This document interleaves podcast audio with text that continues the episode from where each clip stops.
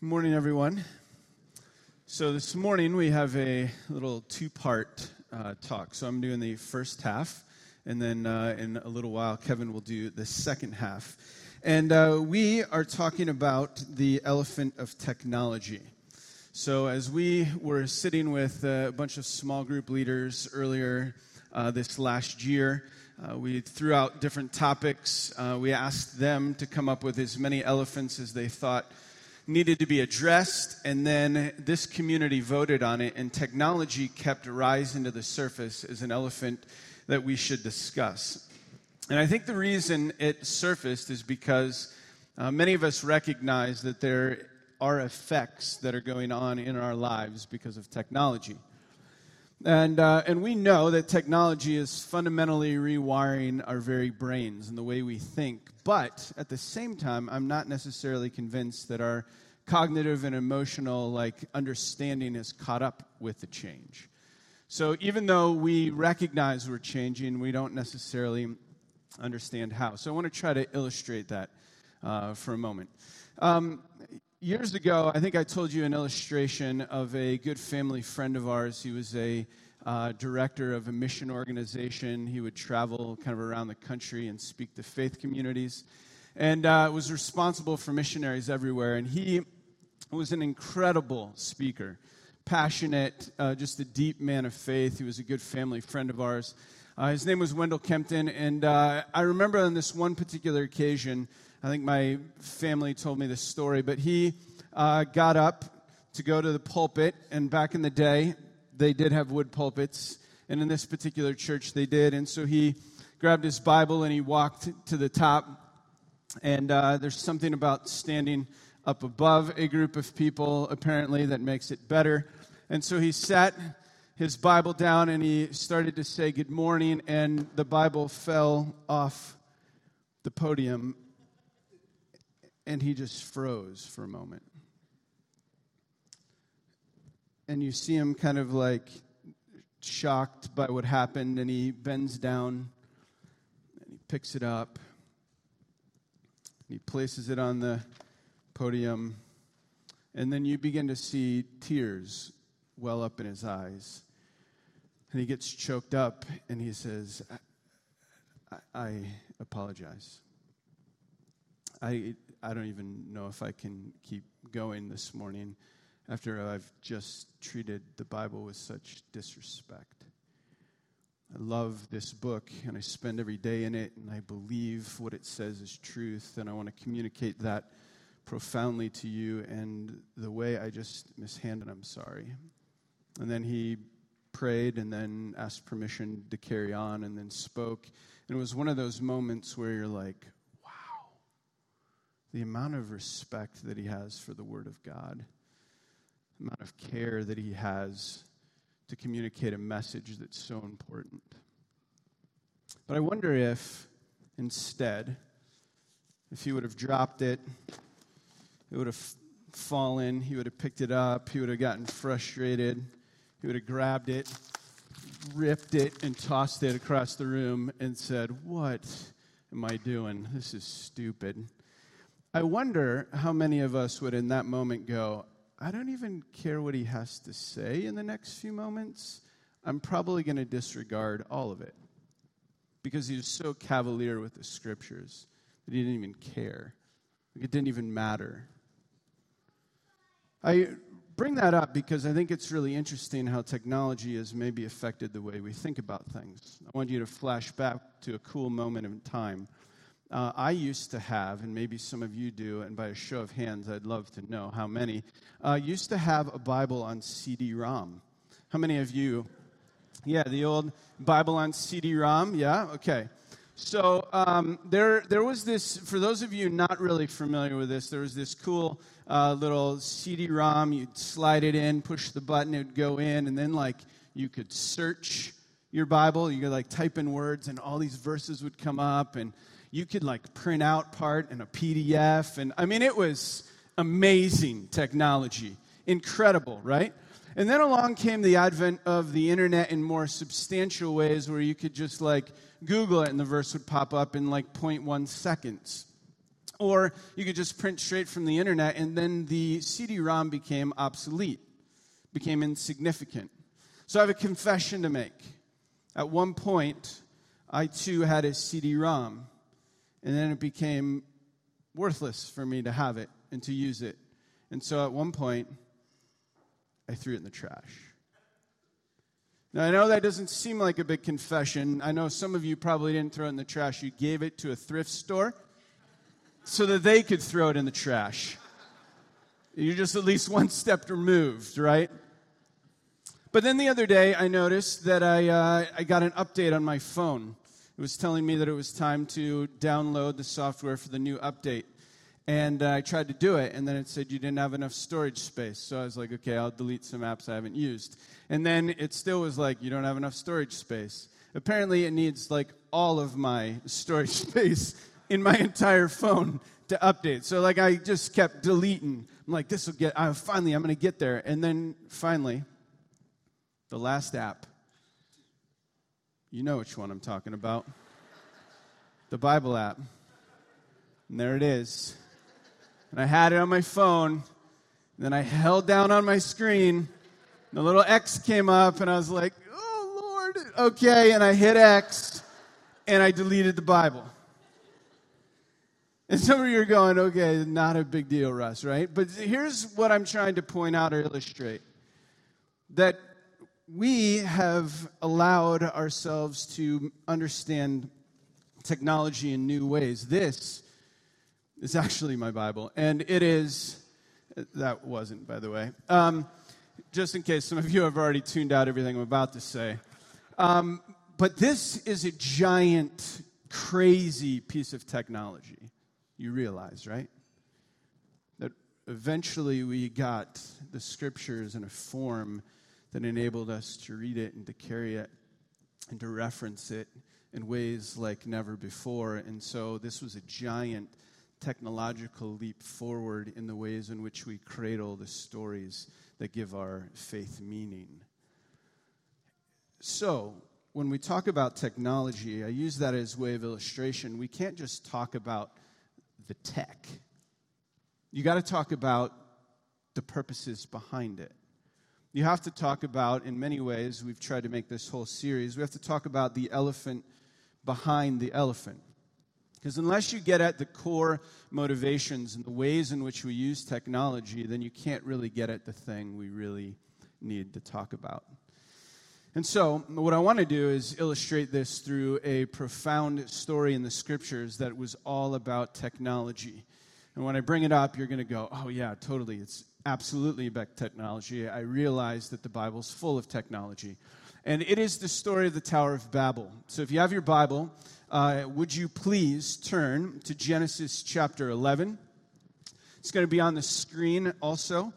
But in Genesis chapter 11, we have this amazing story about technology. And it goes like this Now the whole earth had one language and the same words.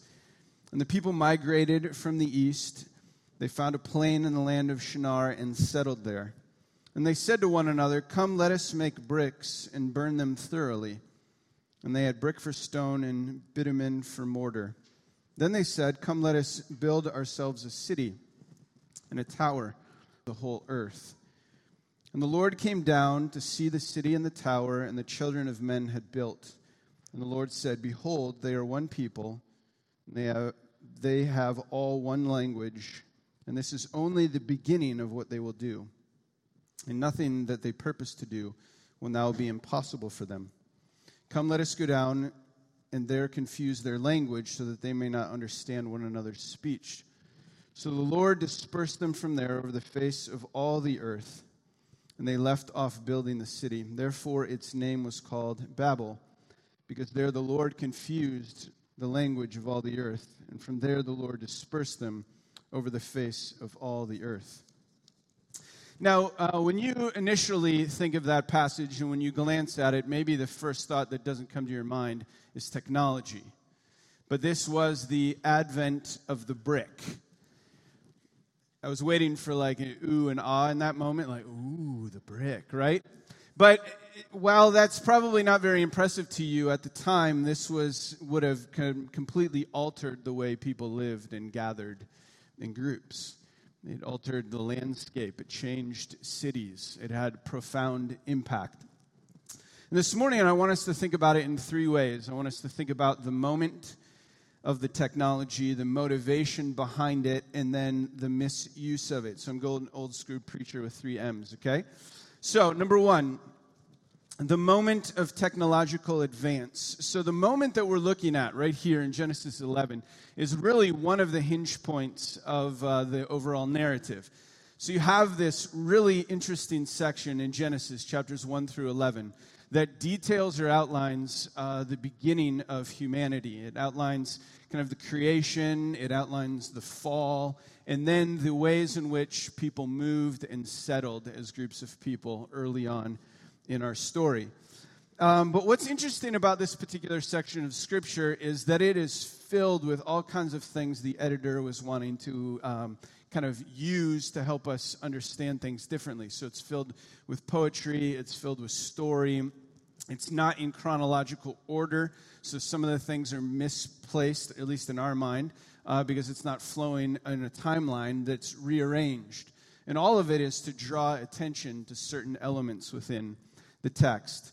And so this particular story comes at a really significant point. If you follow with me for a moment, it'll be on the screen, but uh, you have at the very beginning, you have this beautiful piece of Hebrew poetry in Genesis 1 1 through chapter 2, verse 3.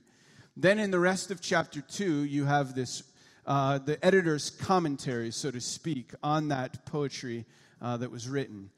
And you're outlining the story of the creation of everything. And then in chapter 3, we get into the story where we learn about the fall of man and how he gave in and chose to try to be like God. And then in chapter 4 and 5 and 6, even, you have this story of the deep wickedness of man. So the result of that fall is for us to see murder and for us to see wickedness and this growing um, place of uh, really disruption of God's ideal. And then we enter into the scene where we have Noah in the flood.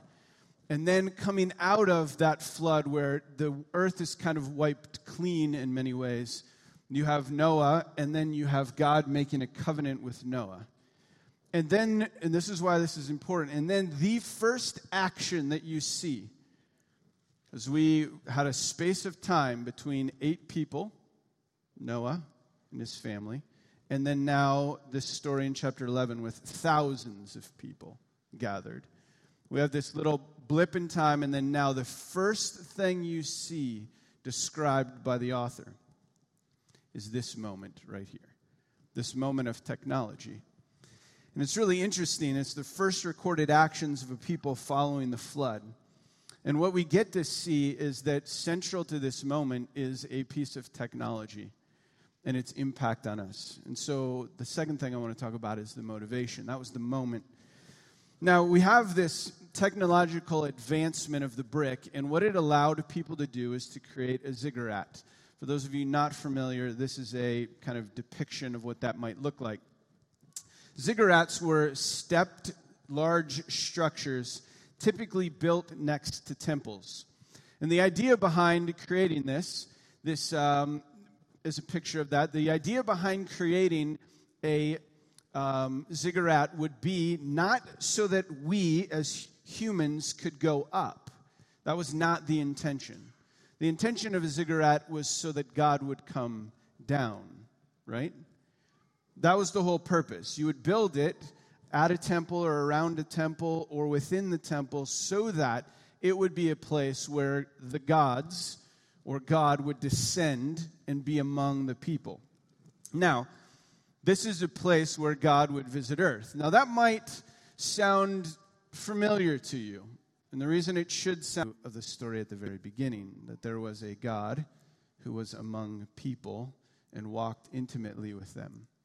And so, what many biblical scholars understand this passage to be communicating is that the people were intent on bringing back that sacred space. They wanted to return to the garden.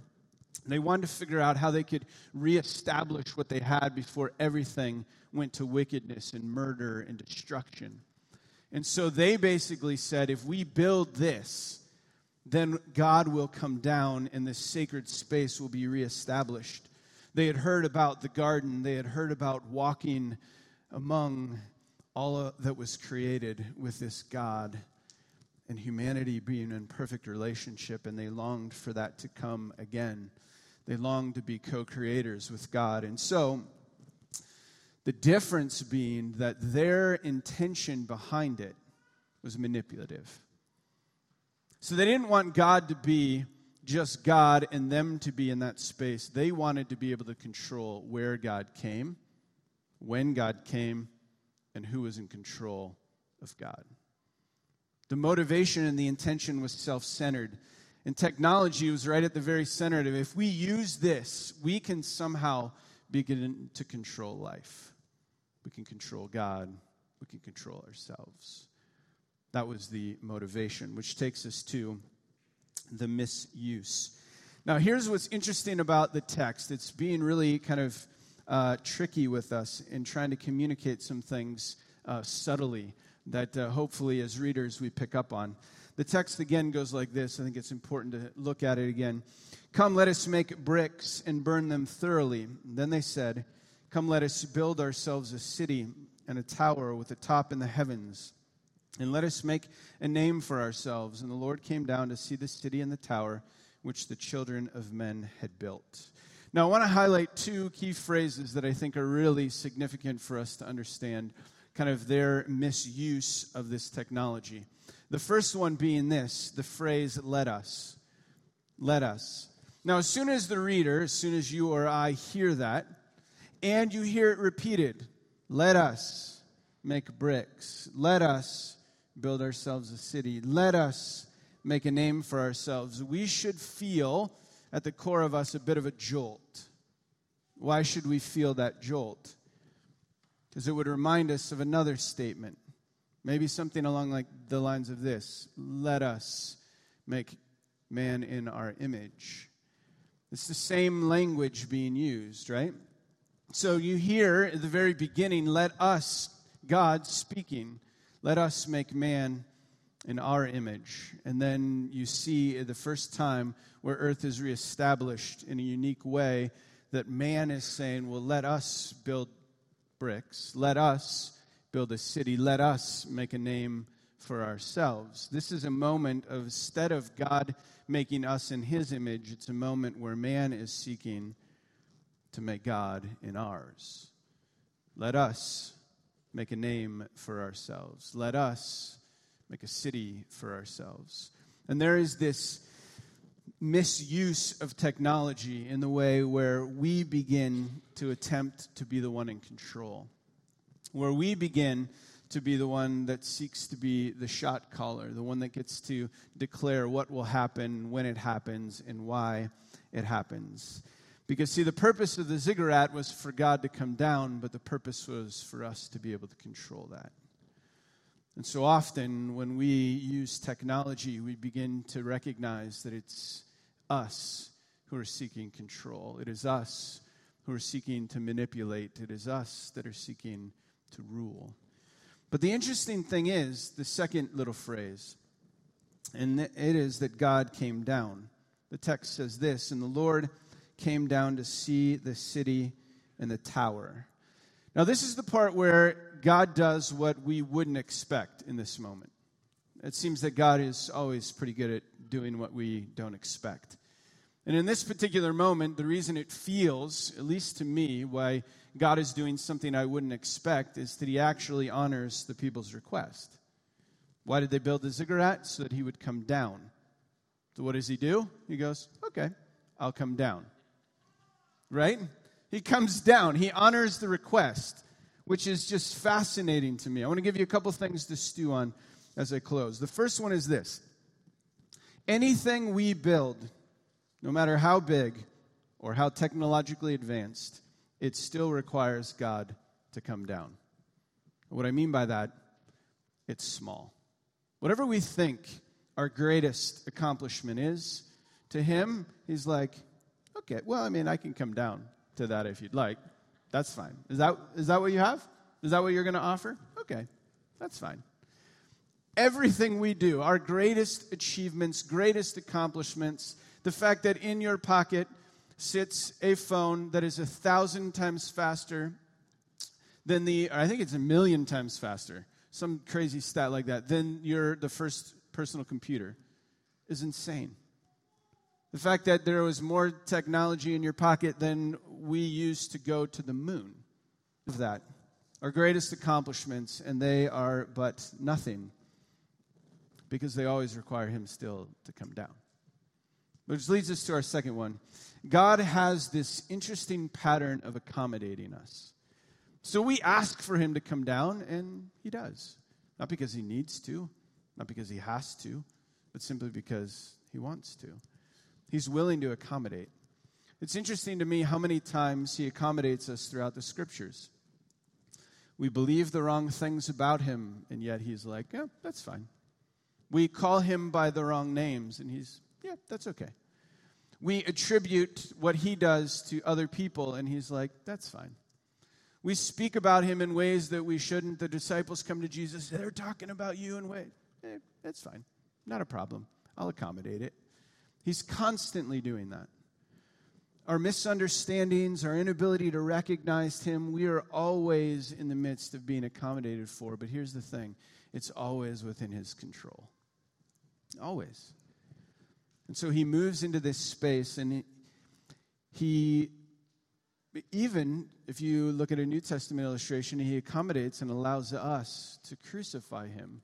And in that crucifixion, in that powerlessness, in that ability to, to let us dictate, he becomes victorious. It's in the very ways that he operates with us that show the magnitude of who he is. And every time that we step into these spaces, what you see in this picture is God comes down and he disrupts. He alters the story, he changes the circumstances. Now, I want to encourage you as you think about the times in which we use technology, our advancements, all the attempts to control, that all of it, God is in the midst of allowing that technology to, in some ways, disrupt. And a little bit later, Kevin's going to come and talk about how those things disrupt and what they do to us. Let me pause and pray and ask that uh, we'll continue to learn this morning about this subject. Father, we want to honor you uh, this morning and with our lives. We recognize that technology um, plays a significant role in that. I pray that you would guide Kevin as he continues to lead us into this in a few moments. We ask it in Jesus' name. Amen. So, Russ, uh, when he came up here, Russ kind of spoke about technology uh, in the bigger picture, right? Wanted to look at the elephant behind the elephant. Uh, but one of the things that we set out to do when we said uh, we're going to do this elephant series was try to be um, practical in a lot of ways was try to be uh, or offer some ways that these things actually then apply into our lives so uh, my portion of the message is going to be more um, kind of applicational by nature so um, because of that i'm going to be a little less tied to the text uh, and um, I'm actually just going to look at some of the ways that the misuse of technology, I believe, is affecting us. And uh, there are not going to be uh, verse proofs that I'm using, but if you want to uh, go back through the scripture in small group or on your own and say, uh, Kevin kind of detailed some of these things out, where do I see some of this stuff in scripture? You're more than welcome to. I would advise you to do that as it's uh, obviously always good to go back into the scripture. The first thing that I do want to say about technology is this. In no way are we trying to demonize technology right? Technology is um, actually pretty incredible and it's not the problem in of itself. Technology is awesome. I mean some of the ways that it has affected our life is incredible. Think about this. How many people have ever used spell check before can you imagine owning a paper dictionary and using a paper dictionary to look up words anymore? Does anybody even do that? Spell check is like incredible. Here's some other things. Um, when we think about technology, when we have conversations about technology and the way that technology is advancing, oftentimes the things that I hear or the statement I hear is this I just wish I could go back to the simpler times. How many people have heard that before? How many people have actually said that, maybe? I just want to go back to a simpler time. I, want to just go back to 100 years ago when it was more simple.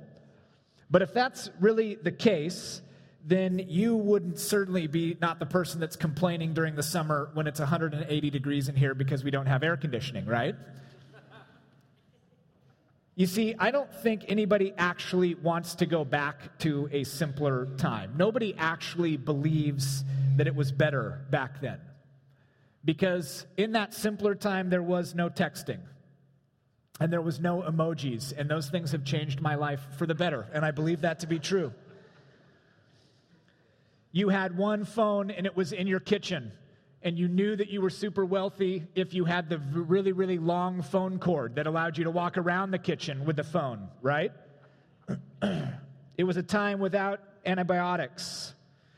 It was a time where you actually had to purchase a faster rewinder to rewind your VHS. Otherwise, when you took it to Prime Video to return it, they would charge you a fee for 50 cents for not rewinding your video time where you had to actually buy an entire CD for the one song that you wanted to listen to.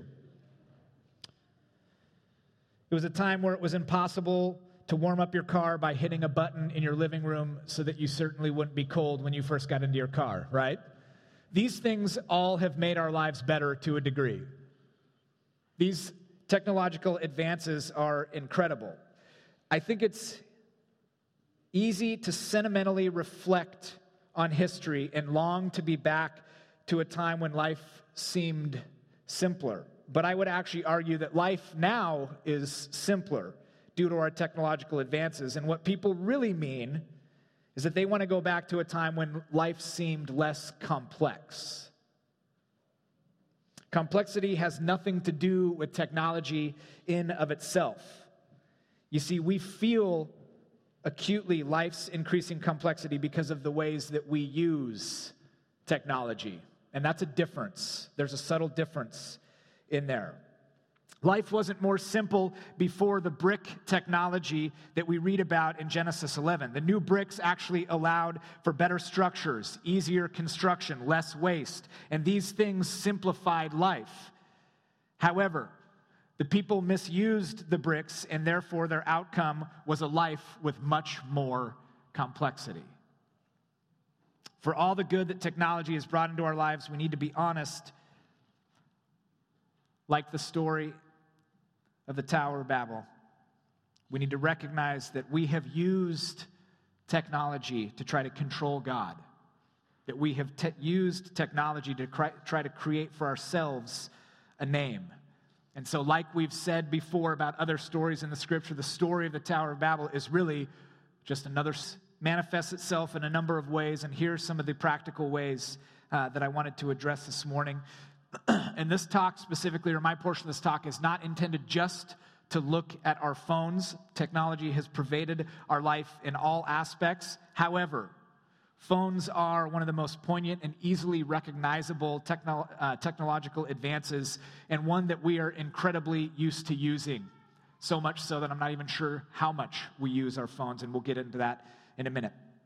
So, here is the first thing uh, that I believe technology can do. And this is a, a, list of several that I've come up with. There are any number of others. But here's the first thing technology can isolate. One of the specific drives in uh, our advancement of technology, uh, technology is the individualized efficiency experience.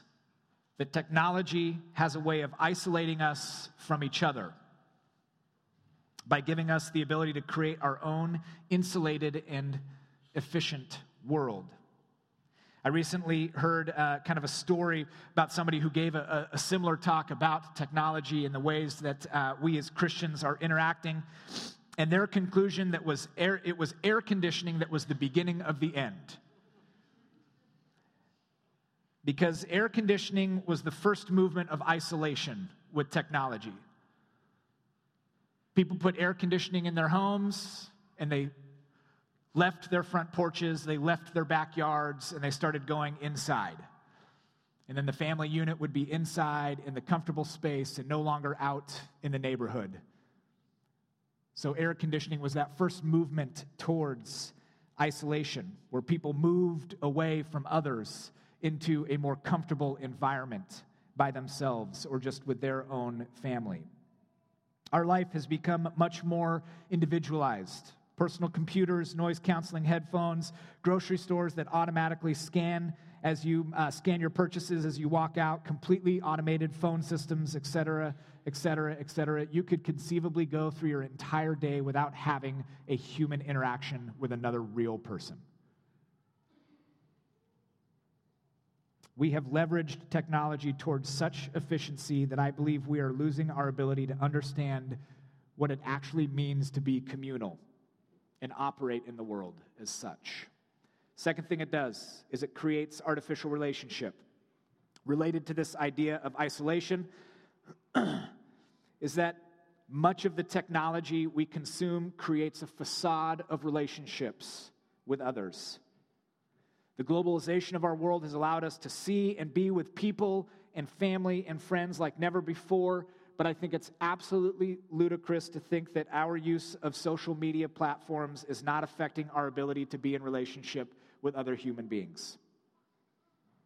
I think it's ridiculous to believe that our use of social media has not in some way stunted our ability to be intimate with other people, to be vulnerable with other people, to truly know how to listen and to understand other people in human interaction. People and relationships are easily reduced now to just sound bites. They're reduced to the most polished pictures of our family that we're willing to post. Social media allows us to create our own fake human experience and then share it with the world willingly. And as consumers, not only are we drawn into this fake lives of others, but many of us are guilty of doing the same thing, creating our own less than true, less than honest lives and posting it everywhere for the world to see. And there will be recourse for this stuff. I think it's easy to think of Einstein's famous quote when you see an entire population of lonely people drowning in their own friend requests, when he says this I fear the day that technology will surpass our human interaction. The world will have a generation of idiots. That's a pretty telling quote. I fear the day that technology will surpass our human interaction. The world will have a generation of idiots. Looking at a person's life through the pictures they post is not a relationship, it's artificial. Sending a rote happy birthday message once automatically prompted to do so is not true relationship. Posting a long and somewhat vulnerable message under your Instagram picture is not real human interaction. It's not real relationship. Number three, it awakens comparison. Again, all of these things are related. the personal access to technology that's at our fingertips at all time is creating a shifting balance always between self-consciousness and self-aggrandizing nature. As human beings, it's impossible to follow someone else's posts about their meals and then not compare. Either you find yourself desperately wishing that you could be eating this at IHOP you're somewhere in the middle. Because technology awakens comparison. Our ability to rationally live into our own identity and understand the uniqueness that God has gifted each of us with is constantly under assault due to an excessive exposure into other people's lives. As much as what we have is artificial in these relationships, we are more exposed to more people now than we ever have been. And it awakens comparison in incredibly unhealthy ways. I believe we are losing ourselves in other people's lives. Not only due to social media, but also the inundation of corporate marketing. We spend a fraction of our time reading and learning about who we truly are compared to the amount of time we're exposed to corporations telling us who we should be or wishing that we had other people's lives. And that's a scary place to be in. Number four, it inebriates. when physically inebriated, we tend to lose the ability to operate with good judgment. I believe the same is true with technological inebriation. Think about the dumb stuff that we do because of technology. Has anybody here ever texted and driven at the same time? The two of us. Thank you. I appreciate that. Thank you. Honesty. They recently passed a law where you can't do that, and I know all of us are following that. We would never text and drive because when you just take a step back and you think about driving a 2,000 pound box of steel while looking at your phone and communicating a different message, that is absolutely crazy that we would do that. But technology has given us the ability to do it. And sometimes technology inebriates enough to where we do really, really stupid stuff. Just because we have technology doesn't mean it's good for us to use. All right? Just because I can clone something doesn't mean it's good for me to clone things, right? God has given us the ability to use discernment, to have judgment, to recognize that we need to wrestle with some of these things that are given to us, and not all things that are out there are good to use. I would encourage you to think through that as you engage with technology, different forms of it, and actually ask the question Does this allow me to leave, live a life that is holy and honoring and right before the Lord? Here's the, uh, the fifth one and uh, the last one. And I'm actually going to have you do a, uh, a little teaching moment here. Uh, if you have a cell phone, a smartphone, take that out. If you have a flip phone, I'm sorry. Love you all the same, but uh, I only know how to do this on an iPhone because it's what I have. But uh, we're going to, I don't even have my phone up here. That was the whole deal. Um, okay. I got a picture though.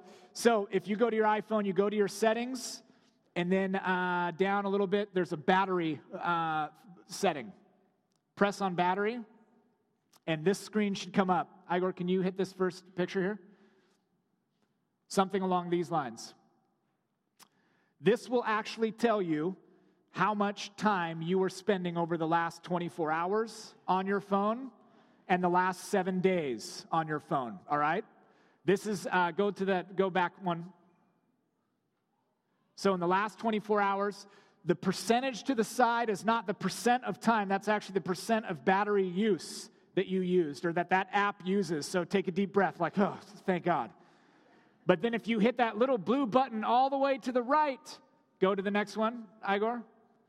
Then it gives you the amount of hours that you're spending on each app. so I did this this morning at like 7:15. This is the way that I spent uh, the time on my phone over the course of the last seven days. All right? I am a person that uh, consistently talks about the use of Instagram as being ridiculous, and yet I spent one hour and 40 minutes or 1.4 hours. I don't, nobody can do that math. Uh, 1.4 hours on the app Instagram over the last seven days. That is an incredible amount of time when you really think about it. And here's the little thing that uh, only pastors know I knew I was using this illustration, so I even moderated my use more because I would have to show it, right?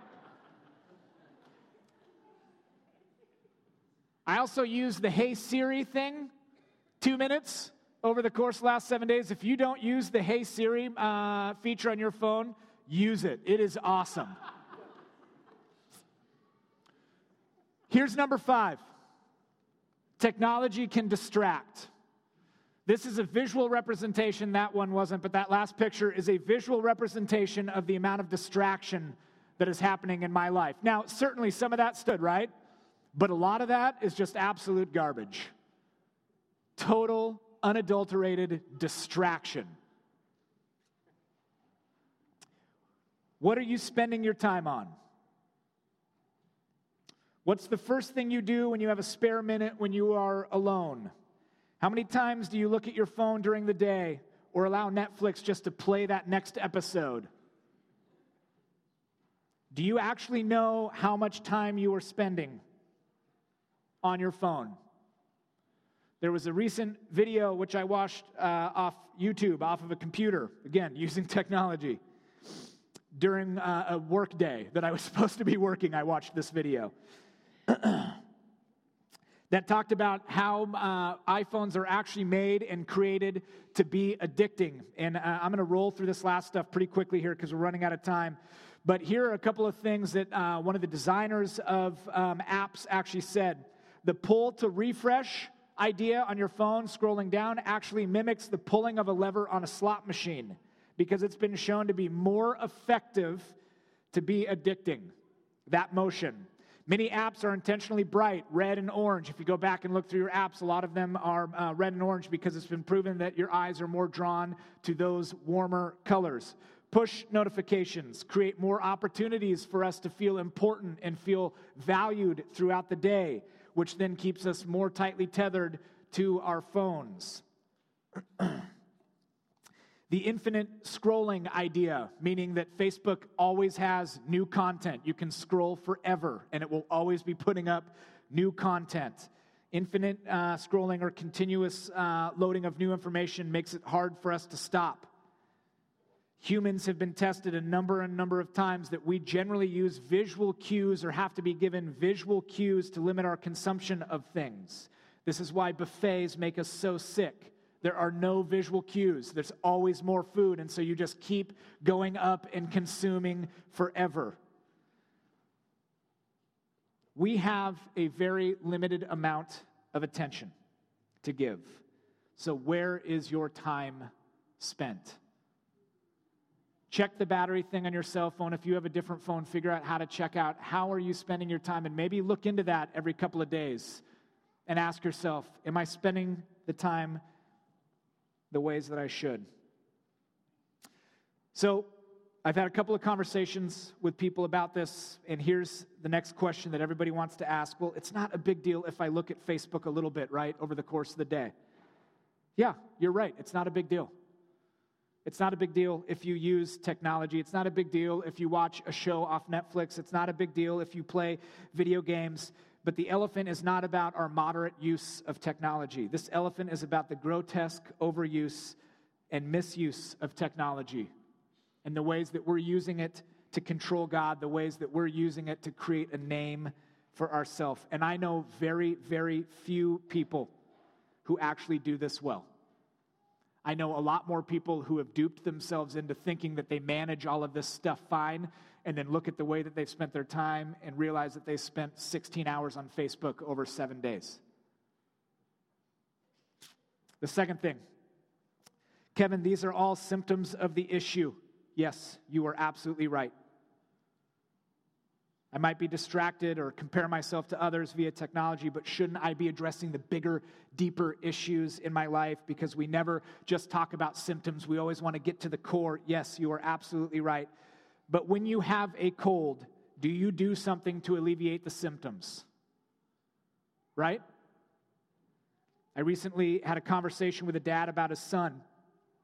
Since leaving the hospital, he could tell that, uh, that this, his new child, was going to be maybe busier than his other siblings. Just from the, the very moment that that child was born, it was like go time, right? And this became very apparent uh, kind of in the toddler years where they had to be uh, much more hands on with this child, and it became even more apparent as they were in school and the child was beginning to have some troubles with behavior because uh, there was just one speed that this kid knew, and that speed was uh, 110%. And so they began to meet with doctors to uh, ask, what, what, how can we parent better? What can we do? And the doctor decided that maybe a low dose stimulant might be helpful because this child exhibits pretty classic ADHD tendency and the dad not knowing a lot about this, kind of in that moment, asked the question to the doctor Does medication ever really just become a crutch? I mean, I don't want to just give my child medication and never allow them to create their own coping mechanisms, create their own self control so that they can manage this beyond there. And I thought what the doctor said was uh, pretty telling. the doctor said this The medicine helps to create a scenario where the patient, the child in this situation, can actually feel and experience what it's like to be still. For the first time, the child can maybe experience what it's like to focus on one task at a time. Maybe the child can experience what it's like to slow down and feel what that feels like. Because if the patient can never feel these things, they'll never to technology. That if we can begin to attempt to attend to some of our symptoms, that we can actually believe that we can feel what it's like to break free from this stuff. And it might give us space to identify the deeper issues in our life. Richard Rohr says this We do not think ourselves into new ways of living, we live ourselves into new ways of thinking. Let me give you uh, a few really, really practical things as you take uh, your time from here today. In the next week, resist the urge to pull out your phones when you have to wait for three to five minutes for an elevator or at a stoplight or an appointment. Resist the urge to multitask and instead of pulling out your phone during a conversation, put your phone in a pocket. Don't put it on the table next to you and just be present with the person that you're with. When you're watching Netflix, commit to turning Netflix off when that little th- sign comes up and says, Are you still watching? That might be a good time to say, Man, I need to stop. Next time you're on a plane, instead of right away sitting down and putting on your headphones and isolating yourself, be committed to being available to speak with the person that sits next to you. What if on Facebook you only allowed yourself to read the posts from people that you actually know and have interaction with on a daily or weekly basis? Cancel the notifications on your apps so that you don't get those little hits of dopamine every time a new push notification comes up and you start to feel important and valued again so that you don't have to be so tethered to your phone. The elephant of technology is one that needs to be addressed by new ways of living, by new disciplines, by a renewed focus on that which we say are the priorities in our life. And our encouragement to you is this this morning God has given you a name, He has given us a name. He has called us beloved, sons and daughters. We know who we are because of the scriptures, because of who God has told us who we are. And there is no technology that will help further answer that question for us. Use and enjoy technology as much as it allows you conduct your life in a worthy manner of the gospel, but recognize not everything we have access to is of benefit to our souls. Recognize that human beings are notoriously uh, are notorious for aimlessly accepting that which is put right in front of them and confess if you have used technology to try to control God, to try to create a name for yourself, and take courage that these things can be undone if you're willing to live your way into a new way of thinking. Would you guys stand with me?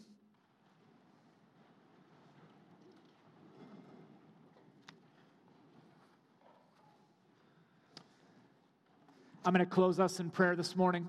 and I want to do something I know we're a little bit over, but I, ever, I just want everybody close your eyes. Take three big, deep breaths. Try to quiet your soul if you can.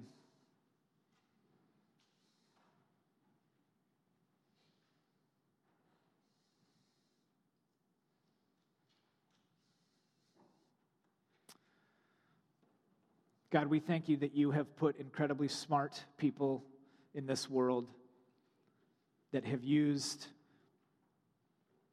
their gifts and their talents to create incredible things. We thank you that Each day, we live with remarkable technological advances that make our lives better in a lot of ways, that make our lives easier and more simpler and more efficient. And those things are awesome, and we're thankful. But God, may we never place our trust in those things. May our identity not be found in those things. May we not look for our value in those things. May we be a people, Lord, that looks towards you, that realizes you have given us a name. A people who trusts in that, a people who does not look to the things that are right at our fingertips every day, but looks towards you. Eyes toward the heavens, trusting and knowing that you are God in our lives. Lord, may we take steps from here today that actually alleviates some of the symptoms that many of us feel. May we be willing to be disciplined. May we be willing to make changes where changes need to be made. Convict our hearts, Holy Spirit, and we thank you for this day. We thank you for a chance to be challenged and a chance to wrestle with this stuff. We love you, and we pray these things in Christ's name. Amen. Uh, following the service, if you are looking for prayer, we will have some people available for that.